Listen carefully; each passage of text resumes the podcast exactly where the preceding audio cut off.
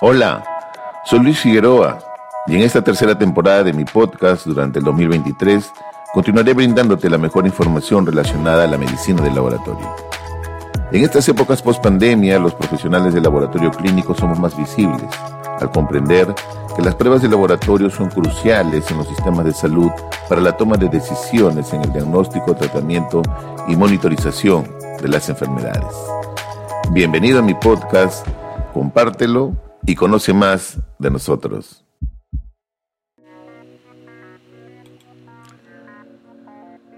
El uso excesivo de pruebas diagnósticas en el cuidado de la salud. El uso excesivo de pruebas de diagnóstico eh, contribuye de forma sustancial a los gastos en la atención médica y expone de manera potencial a daños innecesarios en los pacientes. En la medicina moderna, las pruebas de diagnóstico, como las pruebas de laboratorio, estudios de imágenes y los procedimientos invasivos, ocupan un lugar importante en la toma de decisiones clínicas en torno a un nuevo diagnóstico. Sin embargo, el, uso de una prueba diagnóstica no siempre es apropiado, ya que puede generar falsos positivos, producir eventos posteriores por más evaluaciones y pruebas exponer a los pacientes a radiación u otros daños y crear una ansiedad innecesaria en él. Estudios recientes muestran que las pruebas de diagnóstico de poca contribución o de bajo valor todavía se usan y representan una parte importante de los gastos en la atención médica. En la actualidad, ha sido difícil lograr la cuantificación completa de estas pruebas diagnósticas de bajo valor. Un estudio, por ejemplo, demuestra que existe un uso excesivo de pruebas diagnósticas presentes en todos los entornos de la atención médica. Las pruebas e imágenes preoperatorias, por ejemplo, para el dolor lumbar, son pruebas diagnósticas de bajo valor que se evalúan con frecuencia y se usan en exceso. Los sistemas de salud, los proveedores, los responsables de formular políticas y otros deben desarrollar e implementar estrategias efectivas para abordar el uso excesivo de las pruebas de diagnóstico.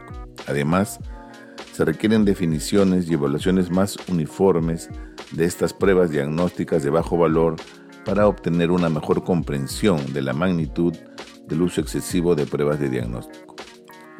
En el caso de la sobreutilización de las pruebas de laboratorio, también conocida como el overtesting, es un factor que contribuye al exceso en la agrupación especial de pruebas dentro de conjuntos, es decir, perfiles. Esta práctica puede resultar en el pedido de pruebas que no son esenciales para el escenario clínico específico del paciente. En consecuencia, se pueden realizar pruebas de seguimiento innecesarias, lo que aumenta los costos y también la incomodidad en el paciente. En una publicación del 31 de julio del 2023, una empresa de investigación peruana realizó una encuesta a más de 500 personas en Lima y provincias para conocer el comportamiento de los peruanos acerca de los laboratorios clínicos. En especial abordó cómo los pacientes son referidos a laboratorios clínicos y cuáles son las marcas que más recuerdan. Refiere este estudio que el 57% de los encuestados tuvieron solicitudes de análisis de laboratorio tras su cita y el 24% tuvo estudios de imágenes y el 7% otro tipo de procedimientos, como por ejemplo endoscopía. Este estudio demuestra que la mayoría de personas, sobre todo en Lima, opta por realizarse los exámenes que solicita el médico en el mismo lugar donde generaron las solicitudes, ya sea en la parte pública o privada. Sin embargo, hay pacientes que no lo hacen en ese centro. Y cuando les preguntan a estos pacientes por qué no lo hacen en este lugar, el 40% dice que no lo realizan las pruebas porque el médico que lo atendió le recomendó otro lugar. Este 40% de pacientes que acuden a un lugar específico indicado por un médico, según este estudio, mm, quedó un poco reflexivo, un poco para tratar de entender por qué sucede. El doctor Guillermo Santoscoy Gómez, en la revista mexicana de Patología Clínica, en una editorial titulada La dicotomía de ingresos entre los laboratorios clínicos, los gabinetes de diagnóstico y los médicos, menciona que el laboratorio clínico tiene como misión contribuir al diagnóstico médico. Para ello es indispensable contar con tres elementos, conocimientos, recursos y ética. Los actos antiéticos no solo bloquean la función social del laboratorio clínico, sino que además afectan todo el ejercicio de la medicina. La práctica antiética más difundida entre los laboratorios y los gabinetes de diagnóstico es la dicotomía. Él amplía de que la dicotomía es la participación del médico en los ingresos que el laboratorio clínico obtiene de los pacientes. En diversos países está establecido que la práctica de la dicotomía constituye un delito. Por ejemplo, en California, según el Código de Negocios y Profesiones, en la sección 650 refiere, la oferta, envío, recibo o aceptación por cualquier persona autorizada de cualquier rebaja, reembolso, comisión, preferencia, patrocinio, dividendo, descuento u otras consideraciones, sea de la forma de dinero o de cualquier otra, como compensación o inducción por referir pacientes o clientes a cualquier persona, es ilegal.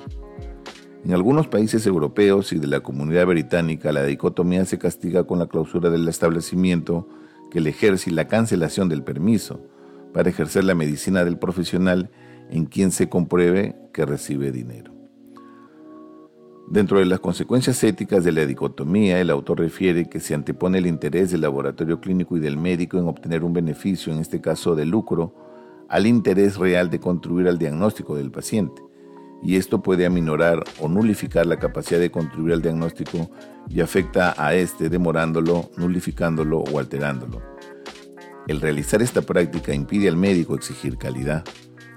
Todo esto permite que se realicen exámenes sin justificación y que se realicen en exceso, contribuyendo a crear, a incrementar también un ambiente eh, complejo entre profesionales de la salud en particular. Entonces, esta variable dicotomía, por ejemplo, pudiera generar un uso excesivo también de las pruebas de diagnóstico. Choosing wisely o elegir sabiamente busca promover conversaciones entre médicos y pacientes ayudando a los pacientes a elegir una atención que sea respaldada por la evidencia médica, no generar duplicación de pruebas diagnósticas o procedimientos y que las atenciones en los sistemas de salud no produzcan un daño. El Perú abre este capítulo de elegir sabiamente a través del Colegio Médico y una iniciativa de colegas peruanos e inicia una capacitación virtual que ya se está generando desde el 5 de agosto a través de la plataforma CMP Digital. Este evento también cuenta con el auspicio de la Asociación Médica Peruana de Patología Clínica y la Sociedad Peruana de Medicina Interna. Eh, es importante generar este tipo de cursos que traten de fortalecer las competencias profesionales y laborales de los médicos en el país. Para concluir, resumir que las pruebas de laboratorio deben solicitarse si el resultado puede utilizarse para satisfacer una necesidad clínica específica. La prescripción regular de pruebas innecesarias aumenta los gastos en la atención médica y no es beneficiosa para los pacientes, con el potencial incluso de producir daño en ellos debido a los efectos secundarios perjudiciales, como el dolor, por ejemplo, el extraer sangre, anemia o una serie de pruebas adicionales innecesarias que podrían generar falsos diagnósticos y falsas intervenciones o errores diagnósticos. Muchas gracias y nos vemos hasta un próximo episodio. Gracias por escucharme y espero que continúes aprendiendo más del quehacer de los profesionales del laboratorio clínico. Recuerda que la paciencia y perseverancia tienen un efecto mágico ante el que las dificultades desaparecen y los obstáculos se desvanecen. Te invito a que continúes escuchándome en los próximos episodios en esta tercera temporada de 2023. Compártelo y disfrútalo.